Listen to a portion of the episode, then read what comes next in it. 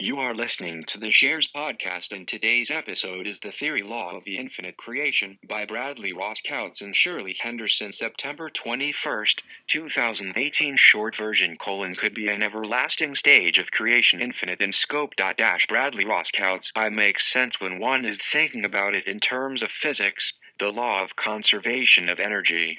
Also, it's backed by the concept of reincarnation. This stage of Genesis is one that goes on forever. Shirley Henderson extended version could be an everlasting stage of creation infinite in scope. Bradley Ross Coutts. I make sense when one is thinking about it in terms of physics, the law of conservation of energy. This law means that energy can neither be created nor destroyed, rather, it can only be transformed or transferred from one form to another.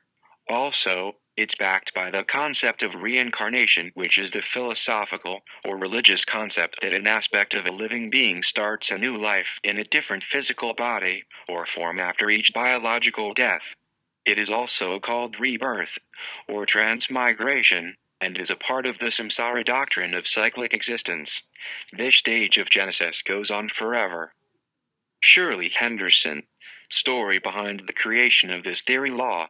One night, these two longtime friends came up with the concept as one of their usual deep thought conversations over Bradley's Facebook post, and Shirley replied, Bradley Coutts colon I in regards to the Big Bang Theory. I can't tell you what happened. I can't even tell you if there was ever such a thing as a beginning and an end. Could be an everlasting stage of creation infinite in scope.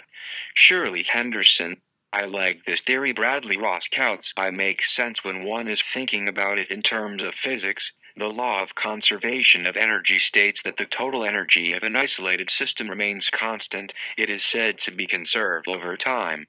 1. This law means that energy can neither be created nor destroyed. Rather, it can only be transformed or transferred from one form to another.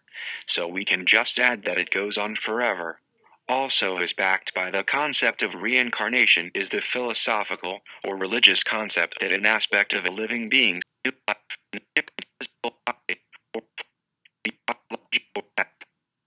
it is also called rebirth or transmigration and is a part of the samsara doctrine of cyclic existence. Thanks for stopping by. Subscribe to the newsletter at sharework.com. This episode of Shares Podcast was brought to you by 99chart.com, where you can pay with Ethereum and Bitcoin.